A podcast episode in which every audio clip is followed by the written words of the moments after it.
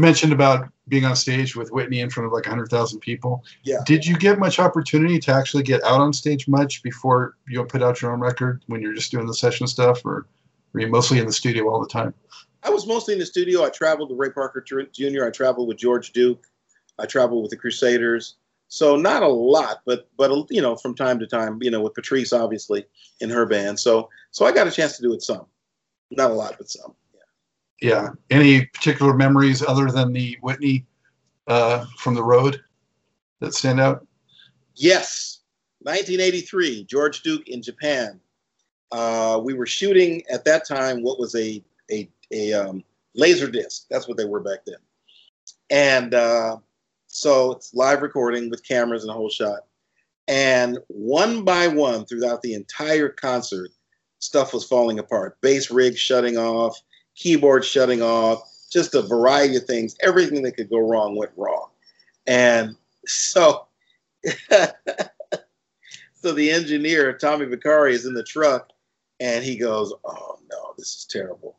And the Japanese producer turns around, but you can fix it, right? so we ended up having to shoot it again. So that was one memory that was that's fond memory that we had to that the, the video that came out was actually the second one because the first one kind of went down in flames. yeah, but that was that was a fond memory. Were you planning on doing more shows anyway, or did you have to add a show? Yeah, we had, no, we had lots of shows uh, uh, scheduled. So yeah, yeah, we were planning to do a lot of. Was that your first trip to someplace like Japan? That was my. Oh, excuse me. I think that was my third trip to Japan that time with George. Oh. Okay. Yeah. I'd been with Ray Parker and, and I think a time with George. So I think it was my third trip to Japan. I've always admired uh, Ray Parker. I mean, he's so versatile and the stuff he did before he went out on his own. What can you tell us about his style that you think is special? Oh, uh, he mastered the art of making a song feel good. Uh, and that's probably the most important thing in the world. It's not the part, it's not the notes, it's well, I shouldn't say it's not the part. It's not the notes. It's not the amount of notes. It's not the amount of playing. It's making the song feel good, and he mastered the art of making a song feel good. I'd say that's first and foremost his obviously choice of notes and harmony and rhythmic approach and all those things. But he mastered the art of making a song feel good.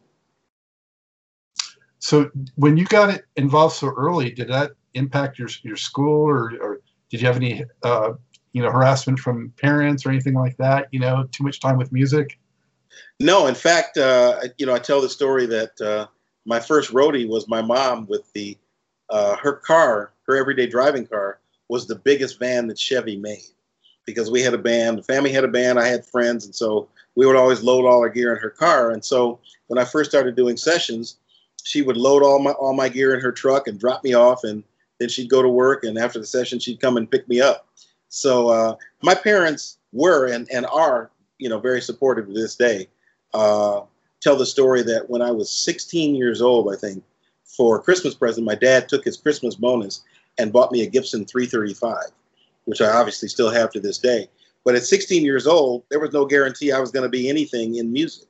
But by faith, you know, he he bought it, and uh, and you know, I, I, I think about that every every day because you know you think about it, it's like wait a minute, kid's 16 years old. There's no guarantee he's going to be a good musician, you know. So uh, they were very very supportive.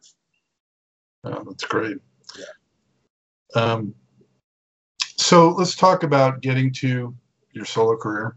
Mm-hmm. Um, I imagine you must have picked up so many tricks of the trade and so many, you know, inside lines on producing, on arranging, on recording, on everything by the time you went and did it yourself. So what, what was it like when you finally got to be Paul Jackson Jr. on record? Scary. I tell people all the time I'm an average race fan, like you said, car fan. You know, I can tell you that a Pro Stock car has a 500 cubic inch all aluminum engine. I can tell you it's got a Liberty five speed transmission.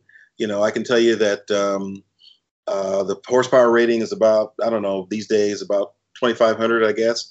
Um, I can tell you that uh, quarter mile is 5,280 feet. I can tell you a lot about a pro stock car, but I've never driven one. so um, it's a similar thing when you're in charge of your own product. As you know, having one component, the guitar part of a song, is one thing. being in charge of writing the song, playing the song, making sure the song sounds good recorded wise, mixing the song, and presenting a finished product that is a representation of your cre- your personal creative uh, uh, your personal creativity. That's a whole nother story, and that's another skill set that you have to work on. So you know, fortunately, I've been doing demos of my own for years and buying tape. We did tape back then, so buying reels and reels of tape and working on songs and writing terrible songs and getting turned down and worked on. So I I I'd been working on that skill set for a while. By the time I actually did get a record deal, but uh, it's it's a totally different hat that you put on. Oh, I imagine there's so many elements to it. I mean, even just posing for pictures and doing the press and oh yeah, a lot of variables, you know. Yeah, so it's maybe early on where you kind of like, what am I getting myself into, or you... absolutely like, wow, what am I doing? So you know, you just go forward by faith and and hope it works out okay. You know. Are there any uh, particular memories you have about actually making that first record that stand out to you, and uh, how satisfied were you with the final product? I was actually very satisfied. Um, one thing I remember was I'd never mixed a record. And so I was thinking, man, okay, like it sounds okay, but man, when we mix this record, it's going to be amazing because you go in the studio and you mix it. And I remember mixing the record and it sounded like a little bit better version of the finished tracks. And I was like, hmm. So I guess mixing doesn't change it into a whole nother song. You know, it's, it's, uh, I guess maybe I better make sure that the song is, is all the way there before we get to the mixing stage. I remember that. But uh, you know, the first record got nominated for a Grammy and and kind of really confirmed that I was in the right direction. So uh, I was really happy with it. Well, and did you tour on that one record? Limited amount. I, I played some live dates, a few, but not as many as as I probably could have. TV videos. Uh, videos. Did a few videos. Yeah, did some videos. Not a lot of TV. A little bit of TV. Uh, I remember being featured artist in the first Soul Train Awards. That was kind of fun. That was a lot of fun. Myself with George Duke and some other folks. So that was a lot of fun. Um, but uh, you know, I probably in retrospect, I probably if there was a way to be in the studio and tour at the same time, that would have been the best way to do it. How much did you have to slow down your session work to do your own record? I was actually, yeah, I was able to keep doing things and writing for television and other things that I was working on. So fortunately, yeah, I was I was able to keep you know keep a lot of things in the air at that time. And so, of course, you ended up doing. I think uh, you're up to eight albums now. Yes. Mm-hmm. Yeah. So, um, is is there any one of those eight? Uh, let's not talk about the most recent yet, but okay. the first seven. Is there any of those that? Is there one of those that's your favorite for some reason, or are they all your babies? Probably of those first seven, probably still small voice, because of the song "Still Small Voice," uh, the uh, the uh, biblical connection there, and also it had "It's a Shame" on it, which uh, uh, was a big single for me. So that was uh, that was a big thing, and and uh, so probably still "Small Voice" would be uh, of those seven probably the most memorable. I'm guessing probably the most involved to put together was the duets.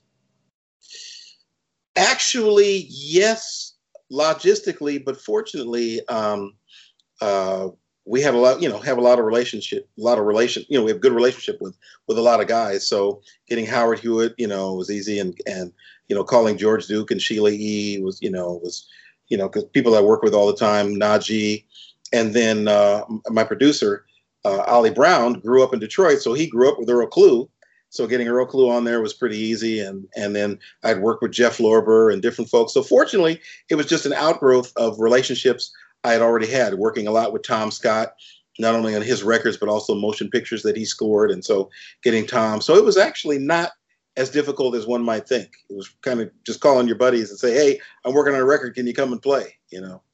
Nice. It's always good when it works out like that. Yeah, it was a good thing.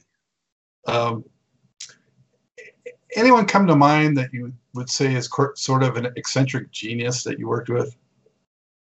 Hmm, probably most of the people that I work with. yeah. Uh, I think everybody uh, you know, their own quirkiness, if you will.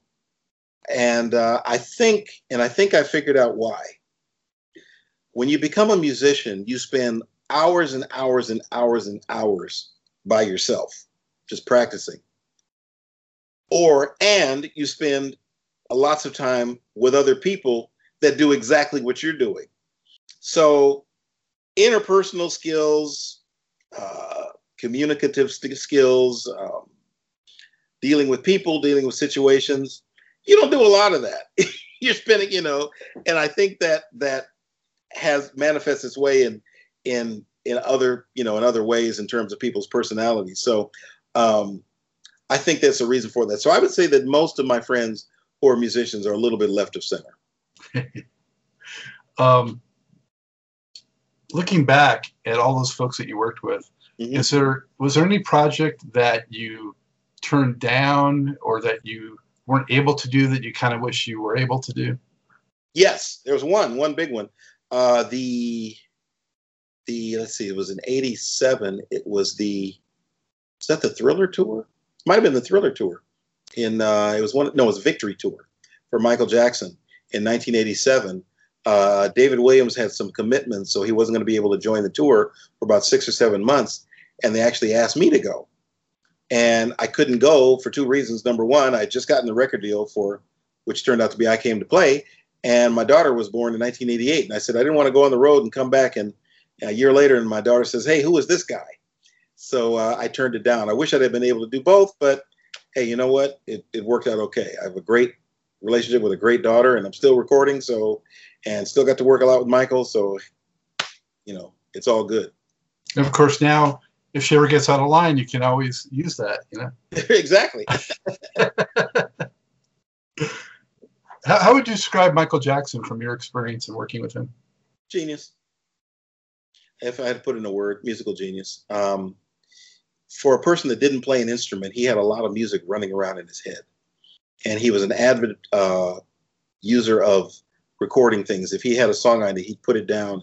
He would, you know, scribble it out on a piece of paper, or you know, sing it onto a tape recorder, or sing it onto a uh, what do you call it, a voice memo thing. So, so he would put rhythmic ideas, and he would have melody ideas, and he would have chord ideas all in his head, and would work hard until he got out what he heard in his head. So uh, that's that's one of the things I really appreciated about working with him. And was he? Did he seem to be as much of a sort of workaholic and perfectionist as everyone says? Absolutely, absolutely. I mean, his success was no accident. You know, he worked harder than most people, the lion's share of people. In fact, my buddy Rickey Minor, who I work with a lot, uh, we just actually did the Oscars. Rickey was the musical director on the Oscars. Rickey, a few years ago, wrote a book called "There's No Traffic on the Extra Mile." And uh, the mindset is is to have what other people don't have. Uh, you got to be willing to do what other people won't do. So uh, that was Michael Jackson, really, in in a nutshell. Right, like the old saying to oh, try harder. Yeah. Whoever tries hardest is probably going to be more successful. Yeah. Um, what's it like? You know, obviously you've built up. You talked about the duets there must be a certain um, camaraderie and sort of kinship among your fellow session musicians. And what's that sort of uh, fraternity like? It's fun. Uh, I was talking to Jay Graydon, and uh, he said something that I didn't realize. He said that we were alive during a period of time where we got to play on a lot of hit records just as sidemen. And you got to remember, like in the 30s, 40s, and, and even 50s, it was guys in bands, you know, it was big bands or it was, you know, like uh, revues or, or whatever, who they might record a record together and then they'd go on the road. And uh, or they were in the band, so they the whole band would come in the studio, and then they go back on the road. But there weren't a lot of studio musicians, and then there became the uh, staff musician. Like I remember Bobby Bryant Sr., trumpet player. He was the first African American staff musician at NBC in the NBC orchestra. So you had staff guys who would play with whoever came into town or whoever was on on a particular show. So we got to participate in probably a, you know, and then by by the late '80s, by and large, because of drum machines and and solo producers and things, it was really on the on the fast decline. So from about probably 19 60, 65 to maybe about 1990, which you think about it is only a 25, so 25 year period? Yeah, 25 year period. we got a chance to play on lots of different records and lots of different styles of music with lots of different people. And so there's a camaraderie where, you know, we were just really blessed and, and doubly fortunate to where we got to do something that most people have, have never gotten a chance to do. Absolutely. Paul, um, what is your take on the term or the genre of smooth jazz? So, I mean, at one time, it used to be it was just jazz, or maybe it was kind of jazz with some pop flavorings and that mm-hmm. kind of thing. But in the early 80s, Quiet Storm, smooth jazz became its own thing.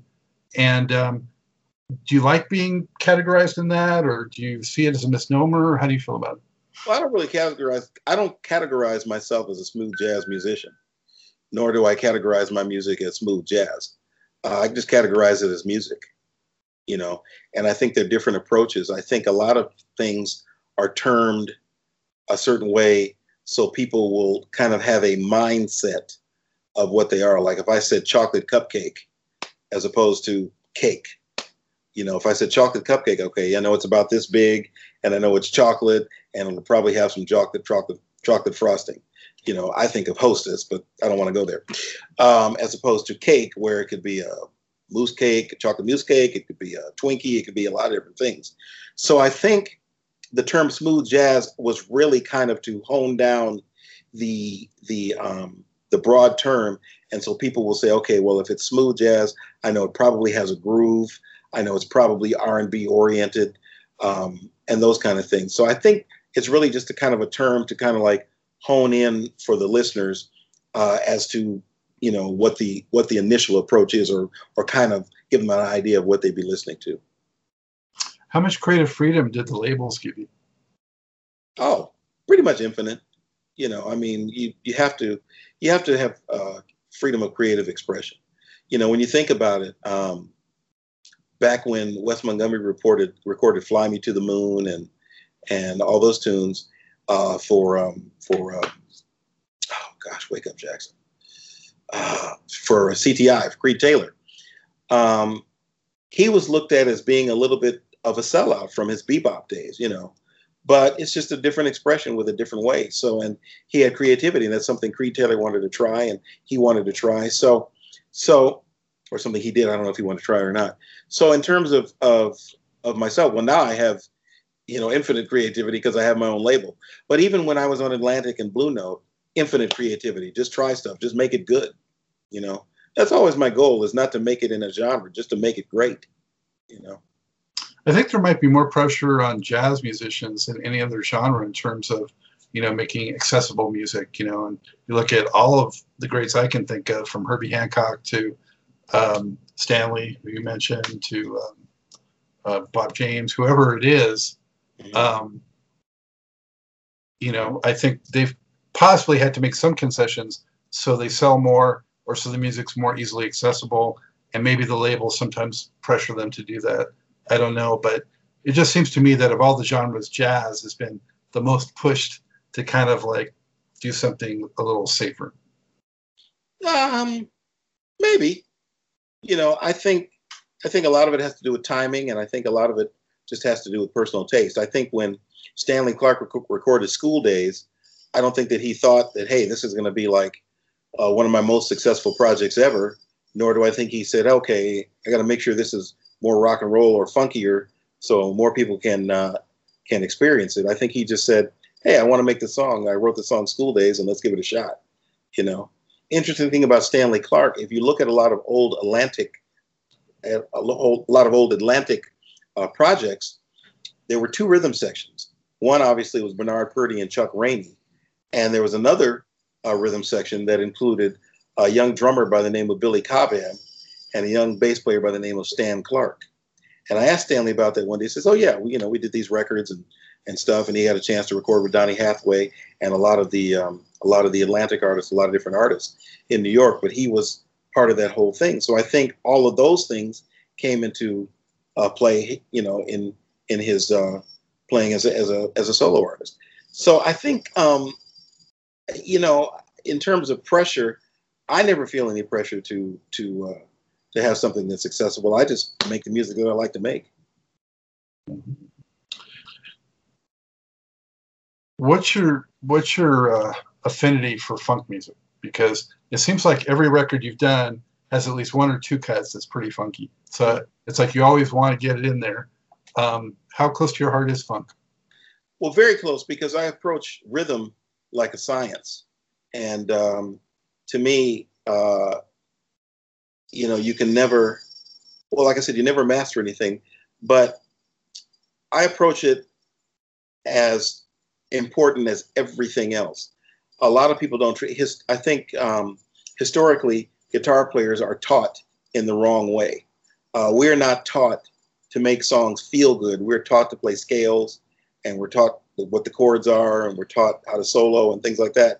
And then they kick you out and say, "Okay, the rest you figure out," as opposed to realizing that you are an integral part of the puzzle, and your part is to make the song feel good. So my affinity for rhythm is dissecting that into its elements, into its rhythmic elements, into its harmonic elements, into its placement elements, and realizing how that falls and how that can make a song feel better. And so, uh, you know, I, I, approach it as something that's equally as important as everything else that I could do on the guitar, and that translates, I guess, translates into, you know, into funk, you know, if you will. And you know, and it, it's it's approach and it's a mindset. So, um, but that's how I approach it. Yeah, and do you subscribe to what is what a lot of people have said that it's mostly about the spaces in funk? That's part of it. It's about what you play. It's what you don't play. It's where you play it. It's where it sits uh, in relation to every other instrument, including the vocals. Uh, so all those things are important. Uh, I'll give you an example. Give you an example. Uh, working on a project with Idina Menzel right now and we recorded a song, and the arranger wanted me to play a part right where the vocal came in. And I said, you know what?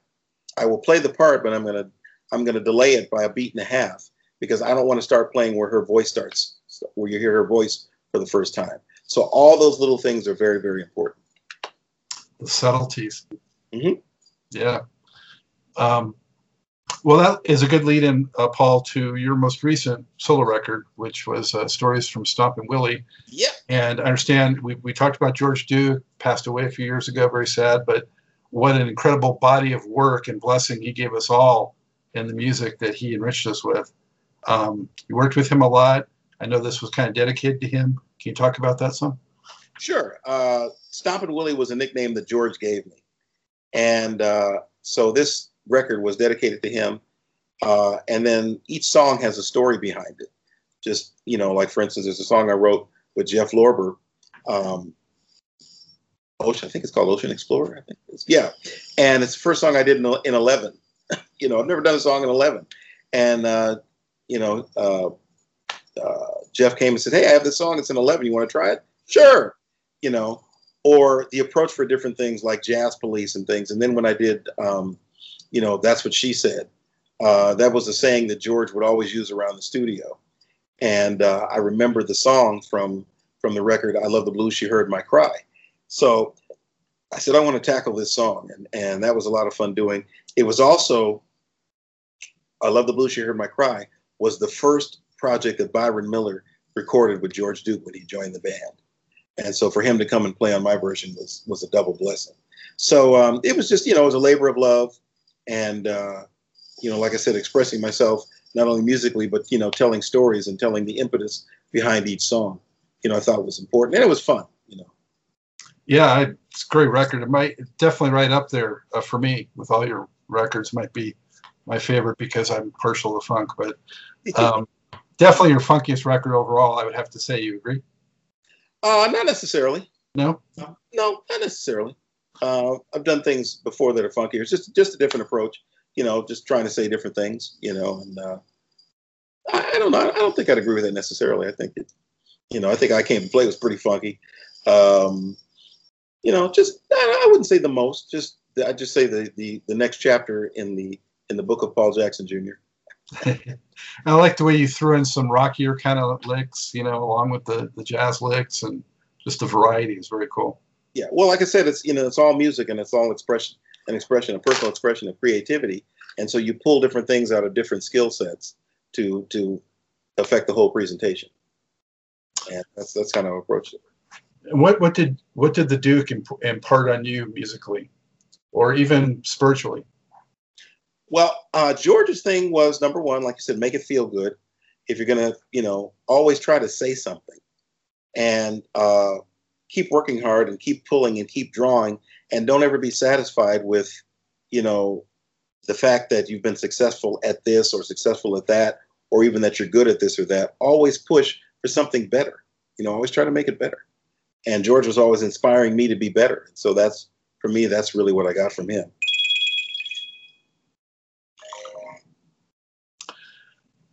And the the closing song, um, Dawilli Gonga. yeah, yeah, like the reach reach for it uh, tribute kind of. Yeah, You must have had a blast doing that one. I did. Uh, it was we just wrote it in the studio, and Dawilli Gonga was uh, George's pseudonym when he worked on other people's records. Uh, he said that that's I think he was on Columbia or CBS, and they didn't want him playing on a lot of different records, so he would, you know, pick choice projects, and on those records he would he was known as Dawilli Gonga.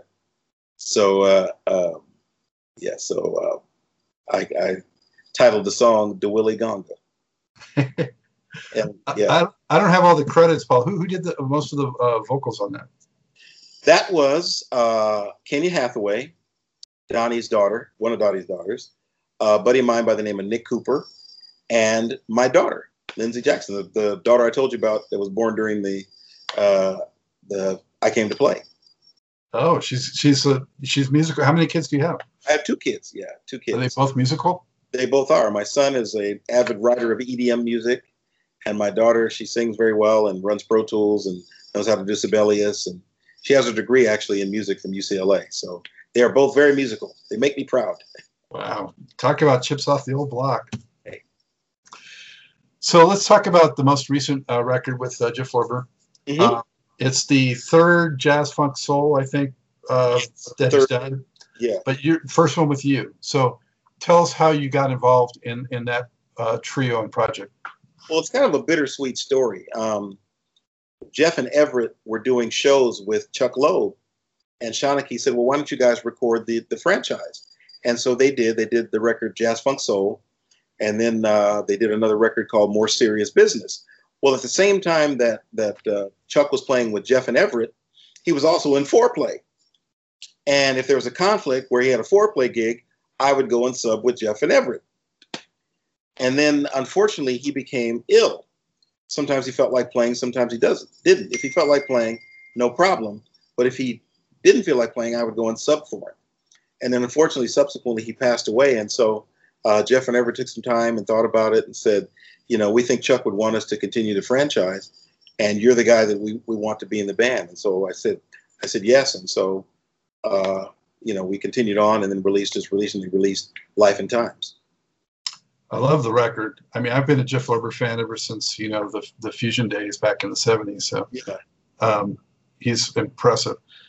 Um, what was it like to work on this project? Oh, it was a blast because I'd done a lot of work with a lot of writing with Jeff Lorber, you know, over the years on several of my records and several of his records. So we just kind of kept going, and then I'd worked with Everette a lot with George and and on different situations and stuff. So it was it was a labor of love. It was a lot of fun with these guys, you know, being in the studio.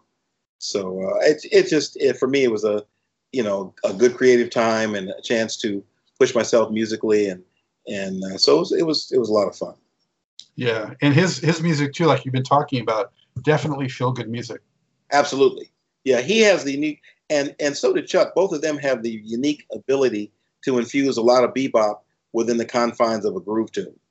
You know, and so that's that's one of the things I enjoy about this group is we can take it anywhere harmonically and still keep it, you know, feel good music. And how do you decide when there's going to be a guitar solo? Well, let's see. I think their guitar solos in every single song, so that's an easy one. That's. How about the, the extent of the guitar solo? I'm sorry. What? How about the extent of the guitar solo? it's on a song by song basis. You know, it's like where it goes, what I'm trying to say, what the chords are, where the song is going. So it's just a song by song basis. You know, I let the song, the song dictates everything. You know, somebody asked me once, um, how do you come up with a good guitar part? I said, you start by writing a good song.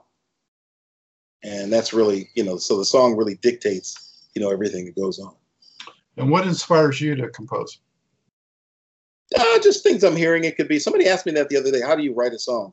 It can start from the bottom up, or it can start from the top down. Sometimes I'll hear a melody. Sometimes I hear a chord progression. Sometimes I hear a bass line. Sometimes I just hear a drum beat, and so it can emanate from a variety of different things. And have you written uh, songs with lyrics as well? Uh, I always work with a lyricist. You know, I'm a pretty creative guy, but to the extent that I can try to do everything, I said, "Now, nah, let me write with people that are that are great at that." um, so I just want to emphasize to everyone out there, uh, this record came out earlier this year. It's uh-huh. phenomenal, and also should definitely see you guys. What's it? What's the show like? Well, the show is, a you know, usually, you know, between uh, 75 and 90 minutes, and the show is a lot like the record in that we all play and we play off of each other. But the good thing is, is that live you don't have to shorten the solos. You know, you're not within. You don't have to say, okay, we got to stay within the confines of four minutes and 30 seconds for radio or four minutes and 30 seconds for the sake of you know whatever. And so there's a lot more interplay. There's a lot more freedom, uh, a lot more dynamics in terms of you know the ebb and flow of, of live music. So it's you know it's a lot of fun to, to uh, listen to, a lot of fun to play. I know that. How much more extensively are you guys going to be going out? Uh, just about every weekend for the rest of the year. Uh, we're going out doing festivals and a few clubs and stuff. So, and then we're doing another cruise next year. We did the Dave Koz cruise this year, so we're doing a smooth jazz cruise next year. So, got a lot of stuff coming up, which is great. That is great. Um, are there any guitarists that have come along in the past five, ten years that impress you? Oh yeah. Oh gosh. Anyone, anyone particular? Adam Agati, who played with uh, Marcus Miller a lot. Um, uh, John Jubu Smith, uh, Chris Payton, Isaiah Sharkey. Isaiah Sharkey is an amazing young guitar player. Amazing. Um, who else? Um, been a few guys, but those are the ones that I think of off the top of my head. Uh, Eric Walls, amazing guitar player. Um,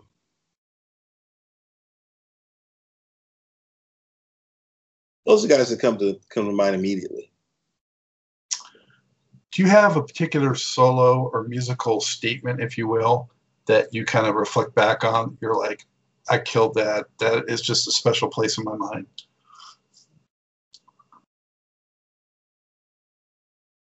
Hmm.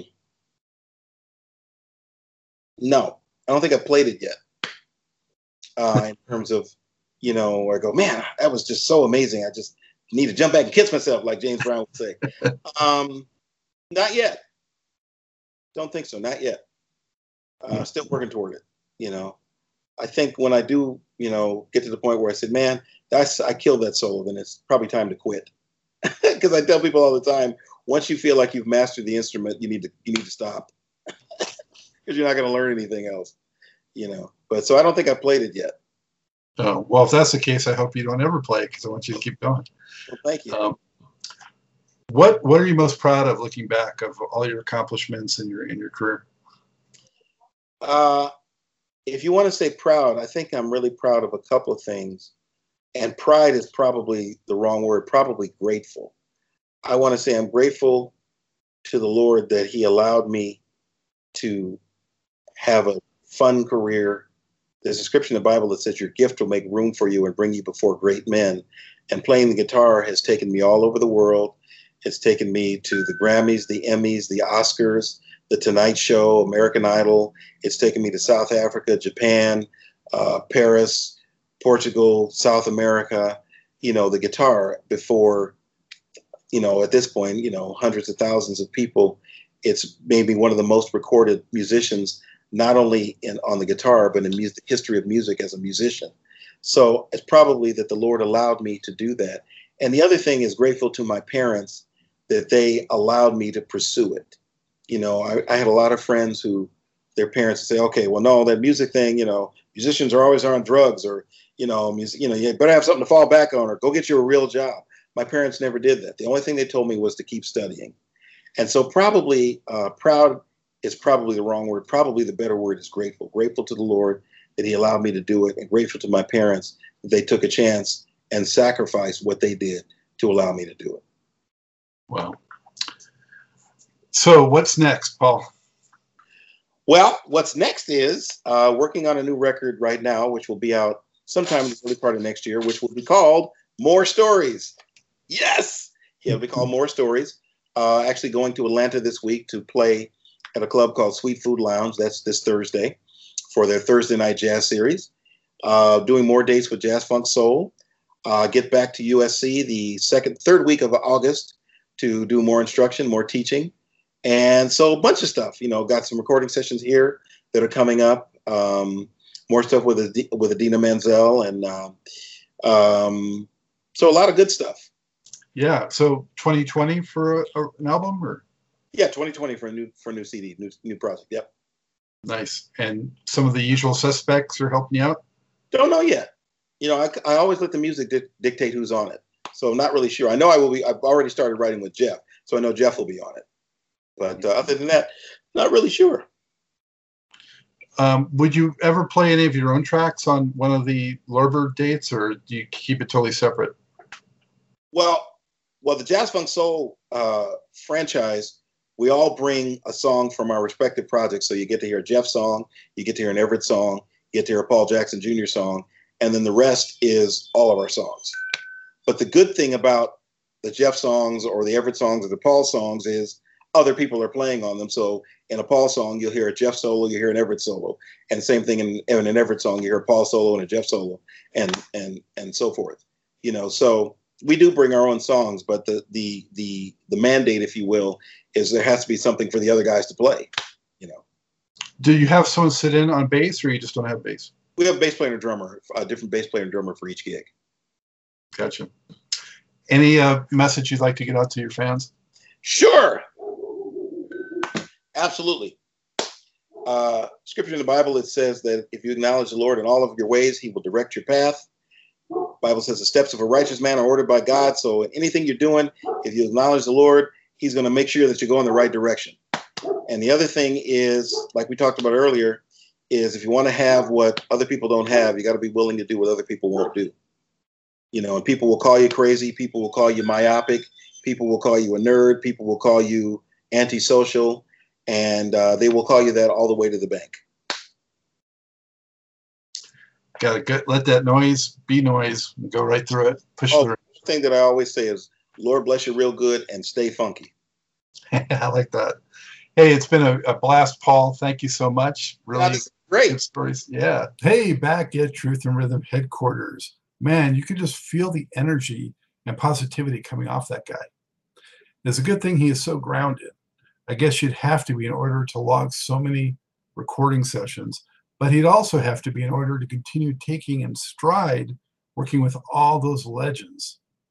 I think that strong foundation of parental support played an important role, but wow, what a professional. And I love how he continues to be so passionate about his craft and continues to push for new musical horizons. It's hard not to root for a guy like that. And so I want to again thank sincerely Paul Jackson Jr. for sharing all these stories with Truth and Rhythm. Also, as always, I want to thank you, the viewers and listeners, for your continued support and interest in the show. Much appreciated. If you haven't already done so, subscribe. Subscribe to the Funkin' Stuff uh, channel on YouTube. That's where Truth and Rhythm lives. And you'll get the show before anyone else does. You'll get inside line and what's coming up next and some other goodies. So it's free. Subscribe. Much appreciated. Support these jazz, R&B, and funk artists and this program.